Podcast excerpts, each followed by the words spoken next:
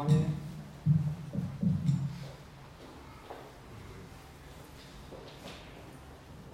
Téma, ktorou sa zaoberáte teraz v svojej dobe, je Duch Svetý a jeho pôsobenie. A v podstate, keď sa zamyslíme nad tým, kto vlastne Duch Svetý je, tak predovšetkým musíme teda povedať, že je to Boh. To znamená, že keď hovoríme o pôsobení Ducha Svetého, tak hovoríme o Božom pôsobení medzi nami. Mm, o Ježišovi sa toho veľa rozpráva, pretože dokážeme rozprávať na základe toho, že Ježiš sa stal človekom a písal dejiny ako človek. Čiže vieme povedať o dátum narodenia, no dátum nie, ale vieme, že sa narodil, e, ako to boli tie okolnosti a tak ďalej, čo povedal, čo vyučoval, čo urobil, ako zomrel, ako stal z mŕtvych, to všetko o ňom vieme, dokážeme spraviť životopis. Urobiť životopis Ducha Svetého je trošku väčší problém, pretože nevieme, kedy sa narodil, čo urobil. Skratka mm, veľká neznáma pre nás. A predsa, ak chceme hovoriť o Bohu, tak musíme hovoriť o Duchu Svetom, pretože Duch Svetý je Boh, ktorý síce nie je vidieť, ako nie je vidieť ako osoba, ale je vidieť z toho, čo robí, čo koná. A tak, kto si sa tak krásne vyjadril, že životopis Ducha Svetého, toho je plná knižnica. Keď sme išli do nejaké veľké kresťanské knižnice a pápeskej gregoriánskej knižnice a pozreli sme sa, koľko uh, je tam tých zväzkov knih, tak uh, všetky životopisy svetých sú životopisy Ducha Svetého. Celé dejiny cirkvi sú životopis Ducha Svetého. Alebo nielen cirkvi, ale celé dejiny spásy sú vlastne dejiny Ducha Svetého. Čiže ak chceme vedieť, uh, kto je Duch Svetý, aký je Duch Svetý, pozrieme sa na tých, ktorých pôsobí. Preto my, keď chceme hovoriť o Duchu Svetom a keď hovoríme vôbec, um, chceme šíriť to posolstvo Duchu Svetom, tak ho šírime predovšetkým svedectvami. Kdekoľvek prídete na nejakú evangelizáciu, kde sa bude hovoriť o tom, že čo koná, tak tí ľudia tam rozprávajú svedectvo, čo Boh urobil v mojom živote. A tým pádom my vlastne odhalujeme životopis Ducha Svetého, pretože on tým, že nemá svoje telo, používa naše a v našich telách píše svojich životopis. Aby sme sa držali trošku tej témy, ktorý, ktorú máme e, na dnes. Prijatie Ducha Svetého vždy je spojené s nejakými účinkami. Teda prijatie Ducha Svetého to nie je len tak, že že v podstate aj iné veci, keď príjme, keď vypijem liter vody, tak tiež to má nejak, na nejaké účinky a nehovorím k výborovi. No alebo nejakého iného. Skladka, keď niečo príjmem, vždy to má nejaké, vždy to má nejaké účinky. Aké účinky alebo čo spôsobí, keď príjmem dar Ducha Svetého? Pozrime sa do skutkov apoštolov, pozrime sa do Svetého písma, čo sa vlastne prihodilo na Turice, taký ukážkový prototyp, keď ľudia boli naplnení Duchom Svetým. Keď potom, ako zostúpil na nich Duch Svetý a prišli tie dva také špeciálne zvláštne dary, dar jazykov a dar proroctva, Ako to vnímali vlastne tí ľudia? No tak dar jazykov vnímali predovšetkým tak, že im to bolo na smiech, že poďte sa, sa zbláznili úplne, to sú nenormálni blázni, tí tam blábosia, nikto im nerozumie. Skrátka, uh, asi sú všetci opití. To bol ten účinok na takých mm, nestranných pozorovateľov, na takých, čo vlastne nevedeli vôbec, čo sa tam stalo, čo sa tam dialo, prečo tí ľudia tam boli v tom večeráne zatvorených celých tých 9 dní počas toho deviatníka, teda keď vzývali Ducha Svetého, očakávali a keď na Turice ten Duch Svetý zostúpil a oni videli ten účinok na nich, krútili nejaké hlavami, sú to blázni. Všetkými tam preskočilo, sú, všetci sú opití, do čo tam robili celé A teraz to bol ten dar e, jazykov, ktorý vypadá veľmi, veľmi zvláštne a že ste to o tom hovorili, neviem presne, aký ste mali obsah celého toho seminára ale hovorí svätý Pavol, že áno, keď niekto príde do vášho zhromaždenia a vidieť, že tam všetci hovoria viac, ako povedia, že ste blázni. hovorí o tom prvom liste Korintianom. A, a hovorí, že radšej chcem povedať bez rozumiteľných slov, ako povedať 10 tisíc slov dar jazykov a tam sa vyjadruje o dare proroctva, že radšej chcem teda prorokovať pre týchto ľudí je o mnoho dôležitejšie, aby sme im prorokovali, aby sme im povedali z 5 zrozumiteľných slov namiesto 10 tisíc slov uh, dar jazykov.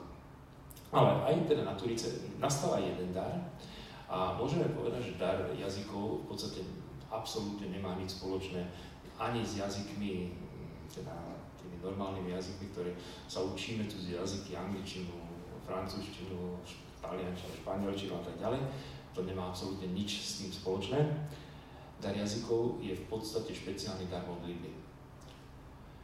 Teda to, že dostali dar jazykov, znamená, že dostali dar modlitby. Modlitby, ktorá vychádza z hĺbky, príšti e, z, hĺb, z hĺbky duše a je takým absolútnym prepojením s Bohom, kde slova nie sú dôležité. Kde je dôležité to, že s ním jednoducho rozpráva. Ja by som to prirovnal asi k tomu, že mnohí z vás máte deti, lebo ich som ich tam videl, ale e, je to vidieť, že keď dieťa ešte nerozpráva, najskôr len počúva, ale potom začne sa snažiť rozprávať, ale to sú len ten taký blávko. Ono len tak blávko si blablabla a teda hovorí v jazykoch. To je, to je ten prvý pokus hovoriť s nami, že hovorí v jazykoch, pretože nevie, ako má hovoriť, tak hovorí v jazykoch. No, a my, keď sa postavíme pred Boha, Chceme s ním, strašne s ním, chceme toľko vecí, čo by sme mu chceli povedať, ale my nevieme ako, čo hovoríme v jazyku. Skrátka, eh, tak ako tie deti. Dar jazykov to bola jedna. A druhá vec, dar proroctva, ale proroctva. Dar, ešte lepšie povedať, dar porozumieť Božej vôli a dar porozumieť Božiemu slovu nedostali tí, ktorí boli zavretí v tom večerane a dostali tí, ktorí boli tam vonku, ku ktorým Peter prehovoril, lebo my vieme, že Peter sa postavil pred nich a prehovoril k tomu zástupu veľkému. A v tej chvíli oni povedali zvláštnu vec. Ako je to možné, že my partíme, dielam, čo neviem čo, všetci uh, počujeme, nie sú títo ľudia náhodou Galilečania? Ako je to možné, že my nerozumieme galilejsky? Ako je to možné, že my im rozumieme? Nie preto, že hovoria v jazykoch, ale pretože Duch Svetý zostúpil na tých ľudí, na tých poslucháčov a im dal dar porozumieť. Porozumieť Božiemu slovu. To znamená Božie slovo. Neviem si predstaviť, že by Peter rozprával simultánne v 15 jazykoch alebo 20 jazykoch súčasne, aby všetci rozumeli. Nie, on rozprával svojim galilejským nárečím. Všetci to odhalili na základe toho prízvuku, ktorý mal na základe nárečia. Ale ešte väčšie prekvapenie, ako je to možné, že im rozumieme to už bolo to pôsobenie na tých ľudí, na tých, na tých poslucháčov. Čiže tam sa nehovorí, že oni rozprávajú v našich jazykoch, tam sa hovorí, že my im rozumieme každý vo svojom jazyku. Každý vo svojom jazyku. Pôsobenie Ducha Svetého má nejaké, zanecháva nejaké účinky. To, že na ne zostúpil Duch Svetý, zanechalo účinky. Prvorade, jeden strašne dôležitý dôsledok a tieto dva účinky my sa fungovať aj pre nás.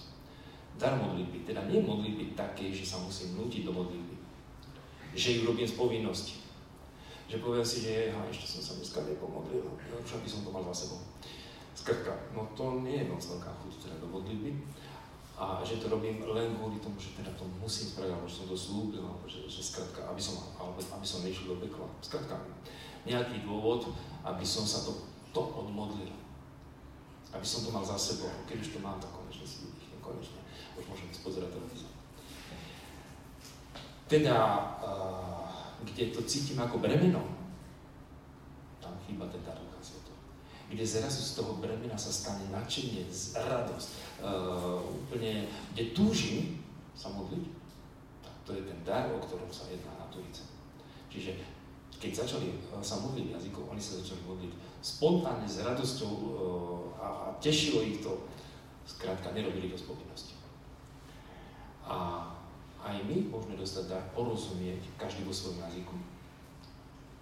Pretože je zaujímavé, že my si môžeme rozdať Bibliu v slovenskom jazyku a v tom najzrozumiteľnejšom, keď chcete aj v trnavskom náreči, môžeme skrátka preložiť tú Bibliu a nebudeme jej rozumieť. Ten problém je zase v tom dare. Čítam, stokrát som to čítal, nerozumel som to. A zrazu dostupí na mňa Duch Svetý, dá mi ten dar a ja rozumiem. S veľkým prekvapením ja tomu rozumiem po svojom vlastnom jazyku, v ktorom som sa narodil. Čiže e, ten jazyk to nie je Slovenčina, ale ten jazyk to je ten môj dekoder, ktorý, mi, ktorý vo mne spôsobuje, že, že chápem, čo chcel Boh povedať.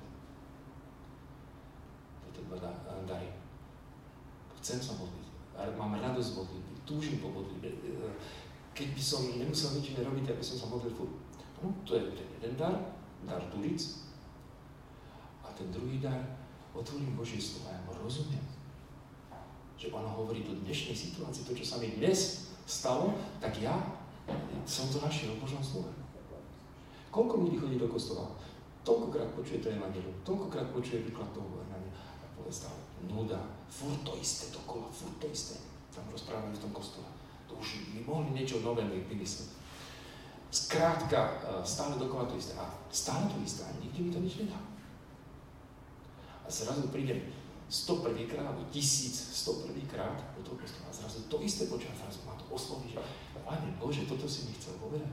A to je presne to isté evanelium, čo som predtým x krát počul.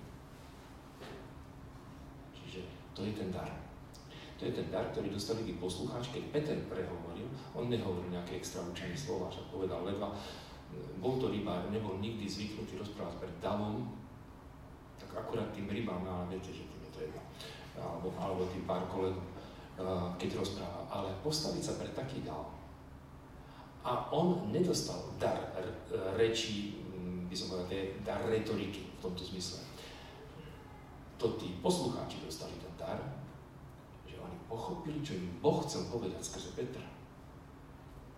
A ja mám takú skúsenosť, e, teraz máme v Trnave, rozbieham takú špeciálnu e, prípravu na birmovku, exkluzívnu, hm, nie neobyčajnú, nie štandardnú, takú exkluzívnu, e, kde sú vybraní birmovanci, takí, ktorí chcú nejaký vyšší level.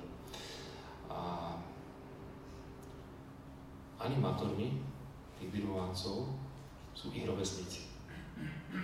To znamená, že e, keď sú to devia, sú, väčšinou sú to deviatáci, skoro všetci sú deviatáci, tí birmovanci a ich animátori sú deviatáci, maximálne tak prváci na strednej škole, viac menej rovesníci. Ľudia, ktorí boli s nami e, na oázach, ktorí si urobili duchovné cvičenia, ktorí sa obrátili. Pre mňa je dôležité nie, aký má vek, ale že či sa obrátil, že či ten človek má čo vydať. Jeden z najlepších animátorov, ktorý je, ktorý stráva za sebou, úplne stráva za sebou, neuveriteľné, a akým spôsobom, je integrovaný v škole. Dyslexiu, dysgrafiu, neviem čo všetko má. Tento človek stráva za sebou. Tak mi to pripomína toho Petra, toho obyčajného e, rybára, ktorý ani nemal dobrú slovnú zásobu, len takú, čo používali tam medzi sebou. A teraz on je povolaný, bol pápež, aby vydával encykliky. Čo má robiť? Skrátka, nemá, nemá ten dar reči, toho, toho vyjadrovania, toho, tej retoriky a tak ďalej.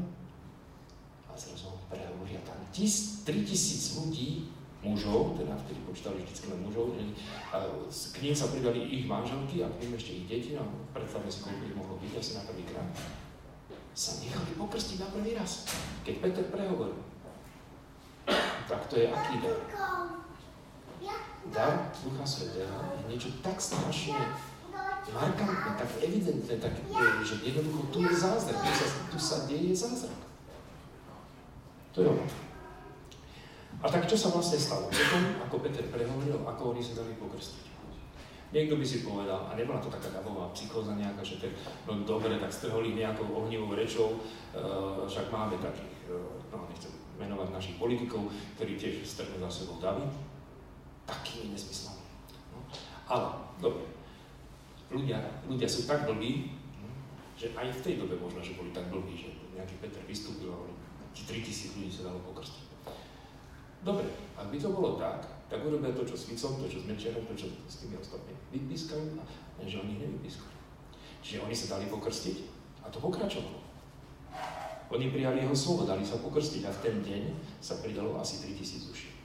Vytrvalo sa zúčastňovali na učení apoštolov, na bratskom spoločenstve, na lámaní chleba, na modlitbách. Všetkých sa zmocňovala bázeň, prostredníctvom apoštolov sa dialo množstvo divov, znamení. Všetci, čo uverili, boli pospolu, všetko mali spoločné. Predávali pozemky a majetky a rozdielovali ich všetky podľa toho, ako kto potreboval. Deň čo deň svorne zotrvávali v chráme, po domoch lámali chlieb, s radosťou a s úprimným srdcom požívali pokoj. Chválili Boha a boli milí všetkému ľudu. A Pán každý deň rozmnožoval tých, čo mali byť spasení. Toto nie zázrak. Tak je niekto schopný sa na toto pozrieť, že toto je jednorazové splanutie, nejak Peter tam povedal nejakú úžasnú reč a všetci sa nechali zblbnúť a všetci sa nechali pokrčiť. Dobre, ale koľko by to vydržalo? Týždeň? Keby to bolo naozaj takto pravda? Tam bola nejaká neviditeľná sila, ktorá tam pôsobila a tá neviditeľná sila e, si začala písať životopis. Hovoríme jej Duch Svetý. A toto bolo vlastne hneď, hneď v ten Potulicách, teda ten text, ktorý sme mali hneď v druhej kapitole. A potom v 4. kapitole množstvo veriacich, myslím skutkov apoštolov v 4. kapitole. Množstvo veriacich malo jedno srdce, jednu dušu. Nik z nich nehovoril, že niečo z toho, čo mali je jeho, ale všetko mali spoločné.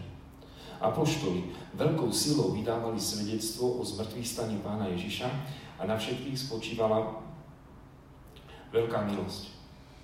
Veď medzi nimi nebolo núdzneho, lebo všetci, čo prinášali, všetci, čo mali polia alebo domy, predávali ich a čo za ne utržili, prinášali a kládli apoštolom k nohám.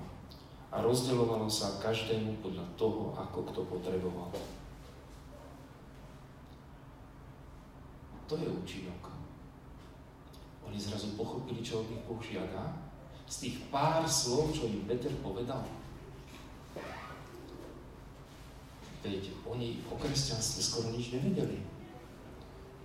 O kresťanstve vedeli tých 120 učeníkov, teda, alebo lepšie o kresťanstve. O tom, čo Ježiš učil počas svojho života, vedelo tých 120 učeníkov, tí, čo boli zavretí v tom večeradle, tí, čo vyšli a blábosili, že im nikto nerozumel. Skladka tí, o ktorých si mysleli, že sú opity, lebo boli takí, taký, takej eufórii, takí celý znos, rehotali sa. Skladka, nevedeli, e, tí ľudia, ktorí sa na to pozerali, nevedeli nič o Ježišovi. Z tej jednej, z toho jedného prejavu Petrovho, ktorý tam Peter povedal, sa o Ježišovi toľko informácií zase nedozvedeli. Dozvedeli sa ich strašne málo. Maximálne sa dozvedeli o tom, že ten mŕtvý Ježiš, ktorého...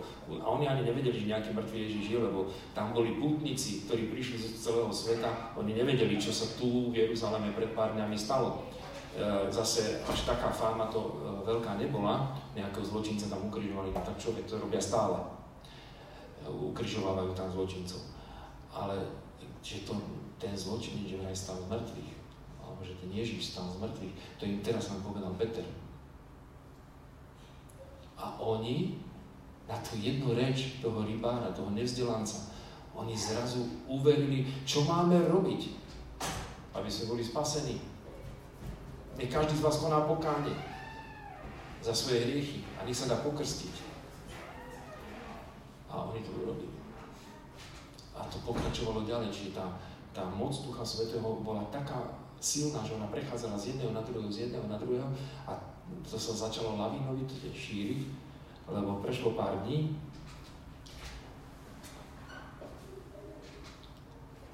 a mm, po pár dňoch zase uh, uzdravil tam Peter a Jan, uzdravili v Ježišovom mene chromého a tam množstvo už veriacich narastlo na, na 5000 a stále to rastlo, stále to rastlo. To znamená, to nebolo jednorazová náhoda, jednorazová nejaká mimoriadná zvláštna reč, alebo jednorazovo zblbnutí ľudia, ktorí sa nechali nachytať na jeden guláš a pivo a dali svoj hlas pri voľbách. Uh, to nebolo toto. Lebo aj tí, ktorí sa nechajú nakýtať na jeden guláš a na jedno pivo a k tomu ešte nejaké pero s nápisom, no neviem, či dostanú, e, dajú svoj hlas pri voľbách, tak dva týždne po voľbách nadávajú na tých, čo im dali hlas. A toto to tak ale nebolo. Oni nelutovali. Prišlo prenasledovanie, oni nelutovali, že to urobili. A ďalšie a ďalšie, to znamená, že tá moc sa šírila ďalej skrze svedectvo tých, čo uverili. Ten, ktorý prenasledoval Šavol, zrazu sa z neho stal horlivý hlásateľ. Ako je to možné? Čo to spôsobilo? Koľko dostal tej náuky ten Šavol? No nič, len sa Ježiš ukázal. Neviem, či ukázal, ale, prehovoril k nemu. Skrátka, uh, prišiel a ešte najvyššie slepý a teraz čo? jediné, čo mohol, mohol nad tým premýšľať, čo sa to vlastne stalo. Kde, kde aká náuka? Aká propaganda? Aká predvolebná kampaň, že príďte, dajte sa ku kresťanom, my sme nová sekta tu. Nie. Pavol ich považoval za sektu a zrazu on do nej vstúpi. A pritom nikto mu nič nevysvetloval. On sa stretol s tou mocou. S tou mocou. To je presne ono. Duch Svetý svojou mocou zrodil církev. Teda na Turice, vlastne Turice sú narodenými církvy. Lebo tým, že Duch Svetý jednotlivých ľudí e, si získa, pretvorí, vlastne vytvorí církev. To spoločenstvo, vlastne takýchto ľudí, nazývame církev. Čiže toto bola prvá štvrtina témy. Ježišov duch, ktorý je duchom lásky, vytvára spoločenstvo církev jedna na druhú. Čo je to spoločenstvo církev? Keď sa povie spoločenstvo, tak niekedy to slovíčko spoločenstvo, napríklad Európske hospodárske spoločenstvo, ja ešte uh, spoločenstvo, skrátka nejaké, alebo spoločenstvo Európskej únie, veľmi často aj uh, v Európskej únii sa používa tento ten pojem spoločenstvo, spoločenstvo národov. Často pod pojmom spoločenstvo chápeme, alebo je to vnímané ako množina navzájom nezávislých ľudí. Alebo národov, keď sa jedná o spoločenstvo národov. Čiže aj v tomto prípade naozaj církev je množina navzájom nezávislých ľudí. Alebo je to niečo iné. U církve je to trošku iné u kresťanského spoločenstva, ktoré sa zrodilo na Turice, to nie je, že nejakí ľudia vytvorili zväz. Alebo že vytvorili spolok. Alebo že vytvorili stranu. Alebo ešte neviem čo, nejaké spoločenstvo. Oni vytvorili telo.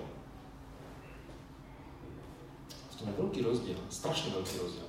Telo to nie je spoločenstvo nezávis, navzájom nezávislých buniek v tele neviem si to predstaviť, ako by to malo, eh, ako by to malo fungovať, keby sme zosypali eh, neuro, eh, teda bunky rozličného typu, to znamená nervové bunky, svalové bunky, takéto, takéto, takéto, takéto. Všetko by sme to dali dokopy a teraz to nejak tak uplácali alebo stlačili pod nejakým tlakom alebo ja neviem čo. Tak čo by to, no, čo, ako by to fungovalo to telo? No nejako by to nefungovalo. Skrátka, bolo by to spoločenstvo nezávislých buniek. Lenže v tele je to iné. Každá jedna bunka je závislá na všetkých tých ostatných bunkách, absolútne závislá.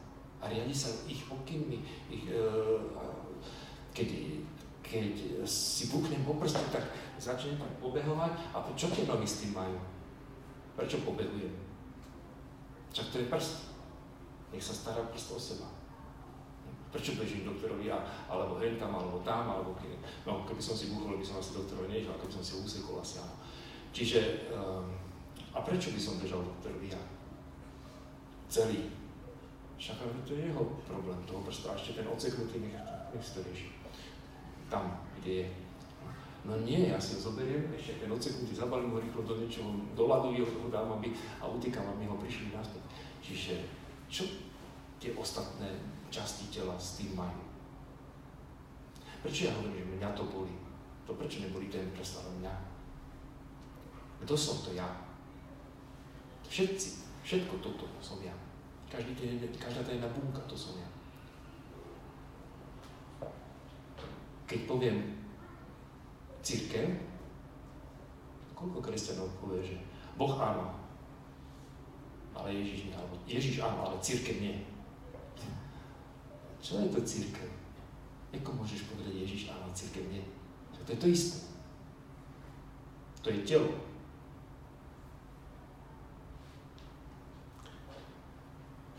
Svetý Pavol, ktorý pochopil vtedy, keď prenasledoval, on prenasledoval kresťanov, teda ľudí, ktorých si myslel, že sú sektári a že sa nechali oblbnúť. A že zradili náboženstvo, že zradili vieru otcov a Boha Abrahama, Izáka, Jakuba zamenili za nejakého Ježiša. E, tak ich prenasledoval, chcel ich zlikvidovať a, alebo priviesť aspoň na správnu cestu, aspoň na výhr, na výstrahu tým ostatným e, exemplárne potrestať, aby videli, že toto sa nerobí. Zrádzať vieru otcov. A keď sa mu Ježiš ukázal, on povedal, Šalo, prečo ma prenasleduješ? Prečo mňa prenasleduješ? To znamená, keď mňa boli žalúdok, to mne je zle. Mne. To nie je žalúdku zle. Ste niekedy počuli niekoho povedať, že môjmu žalúdku je zle? Ja som vždy počul, že mne je zle. Prečo mňa prenasleduješ? Teba? Hen toho, tamtoho, tamtoho, tamtoho. Posledné to bol Štefan, ktorého sme ukamenovali. Akože teba. Kto si ty? Ja som Ježiš, ktorého prenasleduješ. Ktorého prenasleduješ. Ja môžem prenasledovať mŕtvého. Ja môžem prenasledovať, ja Ježiša neprenasledujem, lebo on neexistuje, on nežije, on je mŕtvý. Prečo mňa prenasleduješ? Ja s tebou hovorím, veca. Ten, ktorý so mnou hovorí, tak toho ja prenasledujem. A jemu to dalo tento význam. Lebo ako máme v jednom tele mnoho údov, ale všetky údy nekonajú tú istú činnosť, tak aj my mnohí sme jedno telo v Kristovi a jednotlivo sme si navzájom údmi. Máme rozličné dary podľa milosti, ktorú sme dostali. Či už dar prorokovať v súlade s vierou, alebo dar slúžiť v službe, alebo učiť pri vyučovaní, či povzbudzovať pri povzbudzovaní, kto teda dáva, nech dáva nezišne, kto je predstavený, nech je starostlivý, kto preukazuje milosedenstvo, nech to robí radosť. Rímanom 12. kapitola. Ale to nie je všetko. Prvom liste Korintianom hovorí, ako jedno telo má mnoho údov, ale všetky údy tela sú jedno telo. Hoci mnoho, tak aj Kristus. Veď my všetci, či Židia, alebo Gréci, či otroci, alebo slobodní, boli sme v jednom duchu pokrstení v jedno telo a všetci sme napojení jedným duchom. Telo nie je jeden úd, ale mnoho údov. A keby noha povedala, nie som ruka, nepatrím k telu, tým ešte neprestáva patriť k telu. A keby povedalo ucho, nie som oko, nepatrím k telu, tým ešte neprestáva patriť k telu. Keby bolo celé oko telo, keby bolo celé telo oko, kde by bol sluch? A keby bolo celé sluch, kde by bol čuch? Ale Boh rozložil údy, každý jeden z nich v tele, ako chcel. Keď boli všetky jedným údom, kde by bolo telo? No takto je mnoho údov, ale iba jedno telo. A oko nemôže povedať ruke, nepotrebujem ťa. Ani hlava noha, nepotrebujem vás. Ba čo viac. A tak ďalej. Skratka, Svetý Pavol pochopil, kto je Ježiš a kto je církev. To sú kresťania. On pochopil, že kresťania sú jedno telo. A to telo je telo Kristovo. Pretože to telo Kristovo k nemu prehovoril, Ježiš k nemu prehovoril a povedal mu, že prečo mňa prenasleduješ? A on prenasledoval kresťanov, jednotlivých kresťanov, jednotlivé bunky. A on to stiahoval na seba. Čokoľvek ste urobili jednému z týchto najmenších, dnes ste urobili mne ste urobili. Tak to hovorí Ježiš.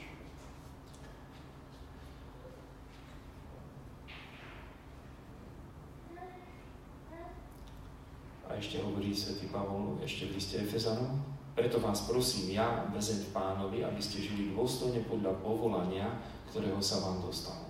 So všetkou pokorou, miernosťou a zhovievá zlosťou. Znášajte sa navzájom v láske a usilujte sa zachovať jednotu ducha vo zväzku pokoja. Jedno je telo a jeden duch.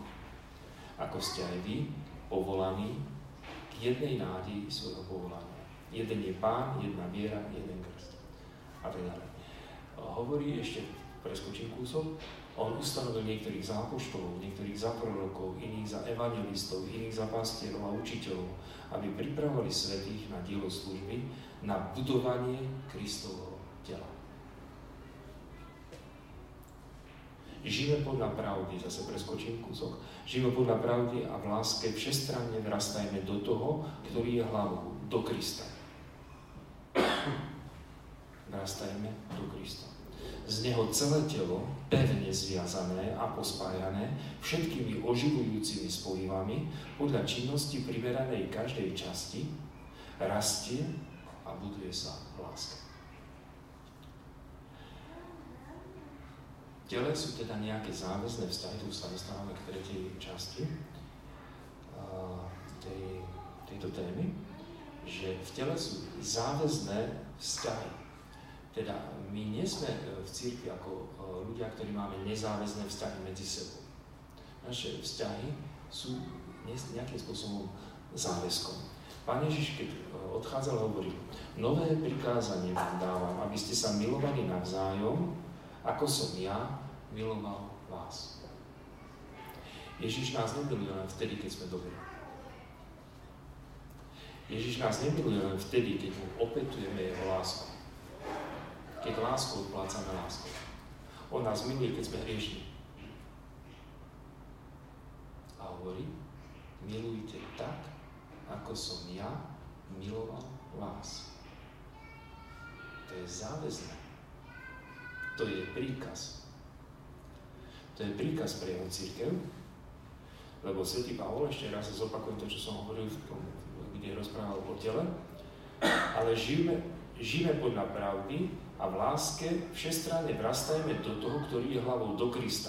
Z Neho celé telo pevne zviazané a pospájané všetkými oživujúcimi spojivami, hovorí sa tu o tých, o tých záväzných spojivách, podľa činnosti primeranej každej časti, rastie a buduje sa v láske. Láska je to, čo spôsobuje budovanie tohoto tela. Buduje sa v láske. Milujte sa navzájom, ako som ja miloval vás. A Ježiš nerobí rozdiel tých, ktorí si zaslúžia jeho lásku a nezaslúžia jeho lásku. Toto sa očakáva v církvi.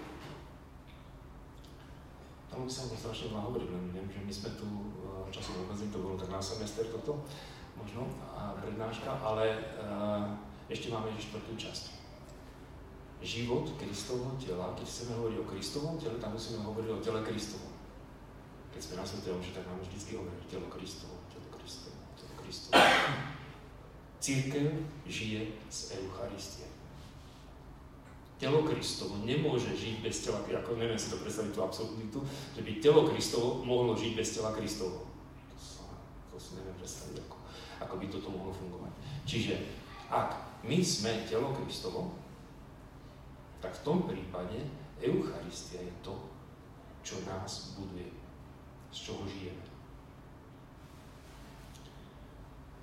Církev žije z Eucharistie, Ecclesia de Eucharistia. To je názov uh, dokumentu, ktorý adresoval pápež Jan Pavel II v roku 2003 uh, eh, na zelený, uh, na zelený štvrtok, teda túto encykliku daroval vlastne biskupom, kňazom, diakonom a zasveteným osobám, ako aj všetkým veriacim laikom, tak to prezentoval vtedy a tento dokument doteraz skrátka je veľmi, veľmi, veľmi dôležitý pre církev. Ecclesia de Eucharistia. Církev žije z Eucharistie. Žije z Eucharistie. Bez nej nemôže telo Kristovo byť telo Kristovo. My veľa vecami sa živíme, naše telo sa živí rôznymi vecami, a ako to funguje vlastne tento, ja som kedy si študoval náuku o výžive, som chodil na hotelovú školu v Piešťanoch a vlastne všetky veci, ktoré príjmame do seba, musíme ich rozložiť na nejaké jednotlivé stavebné prvky a potom z nich vybudujeme seba. To znamená, že to, čo predtým behalo a kvíkalo po dvore, to prasa, zrazu som ja, keď ho. Väčšinou my dávame bravčové, že? Ale aj kurence pobehujú po, po dvore.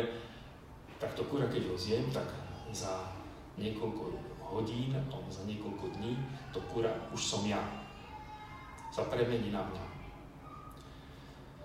V podstate každý pokrm, ktorý zjeme, aj ten chlieb, aj čokoľvek, ovoce, zeleninu, aj cukrík, to je jedno, všetko, čo zjeme, to premeníme na seba. Existuje ale jediný pokrm, ktorý nedokážeme stráviť. A ten pokrm strávi nás. A to je telo Kristovo, keď ho príjmame. Keď ja príjmem telo Krista, keď ja príjmem Ježiša do Eucharistii, tak ho nepremením na seba, tak ako to robím so všetkými pokrmami. Ale on mňa strávi a mňa premení na telo Kristovo. On nás strávi. Čiže my, keď chodíme na sveté príjmanie jesť, my ho jeme a on nás strávi. A my všetci sa stávame telom Kristovu. To si so žiadnym pokrmom nedokážeme spraviť. Lebo každý pokrm, ktorý je menší ako ten, ktorý ho príjma, tak ten e, vyšší premieňa toho nižšieho na seba. Ale keďže tento pokrm je vyšší ako sme my, to je jediný pokrm, ktorý nie je od nás nižší, ale ktorý je na vyššom rebríčku, tom nutričnom, alebo ako by sme to nazvali, tak tým pádom my ho síce zjeme, ale on nás strávi. A preto všetci ľudia, ktorí žijú z Eucharistie, stávajú sa telom Kristovi. Takto sme do toho zapletli aj takúto uh, teológiu uh, eucharistickú, ale toto je to posolstvo, ktoré som vám chcel povedať. Čiže keď príjmeme Ducha Svetého, Duch Svetý nás, z nás vytvorí spoločenstvo církvy. To spoločenstvo nie je spoločenstvo nezávislých uh, ľudí, ale to je, orga, to je živý organizmus, ktorý celý, celý kompletne funguje a nie len zo živých ľudí, ktorí žijú na zemi, ale aj z tých, ktorí sú v očiste, aj tých, ktorí sú v nebi. To znamená církev oslávená, trpiaca, putujúca, alebo bojujúca, keď chceme. Táto církev celá tvorí jedno telo. Toto je celý jeden živý organizmus. Preto aj my, e, niektoré bunky v tom organizme, tak ako to prebieha aj v tele, majú aj imunitný systém a tak ďalej. Skrátka, alebo je tu nervová sústava, ktorá e, vydáva rozkazy a podobne, potom sú tu zmyslové orgány, ktoré e, prenášajú tieto dnemy a spracovávajú a človek sa podľa toho zariadi tak aj my, aj v tom tele, v tom Kristovom tele, v cirkvi, máme aj senzory, ktoré e, príjmajú informácie, aj tie, ktoré to spracovajú. Máme aj centrálnu e, nervovú sústavu a mozgovú, ktorá vydáva, vydáva rozhodnutia a tak ďalej. A máme imunitný systém a tak ďalej. Máme tu aj choré bunky, ktoré sa, aj rakovinové bunky. A niekedy e, je to aj také bolestné, ale niektoré sa musia aj odrezať, kredka aj vyhodiť z toho tela, aj takéto aj takto to je, ale potom sú mnohé choré bunky, ktoré zase sa majú uzdraviť. A potom sú tu ešte aj také, ktoré sú trpiace, ktoré sú v očistci a ktoré chceme, aby sa už dostali, e, aby sa z toho dostali, aby vykonali už to pokánie, ktoré im dostalo vykonať a jednoducho aby boli spasené, aby boli, aby boli zachránené. Takže e, my sme vlastne vytvorili takéto telo a toto telo, ešte aby sme, aby sme boli úplní, je telo Kristovo ktoré žije z Eucharistia a Eucharistia ho stráva.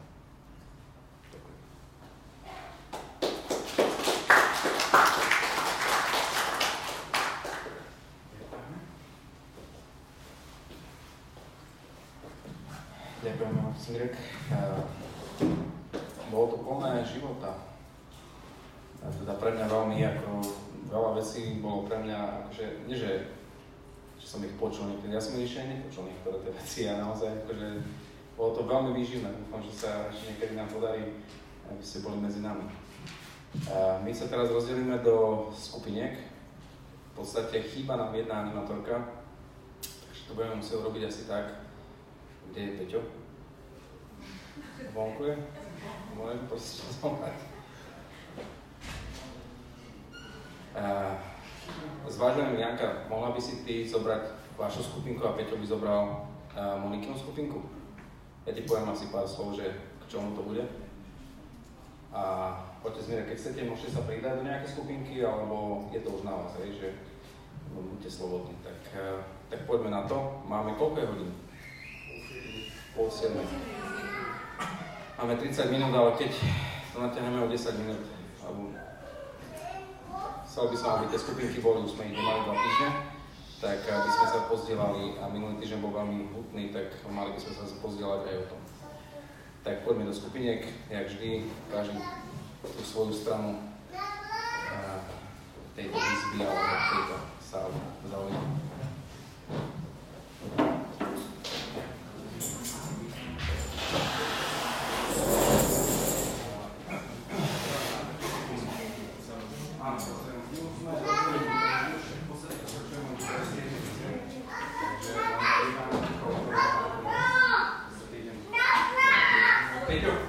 rozprášam.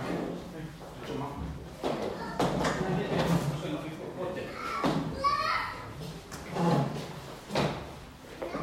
Takže stávate tam?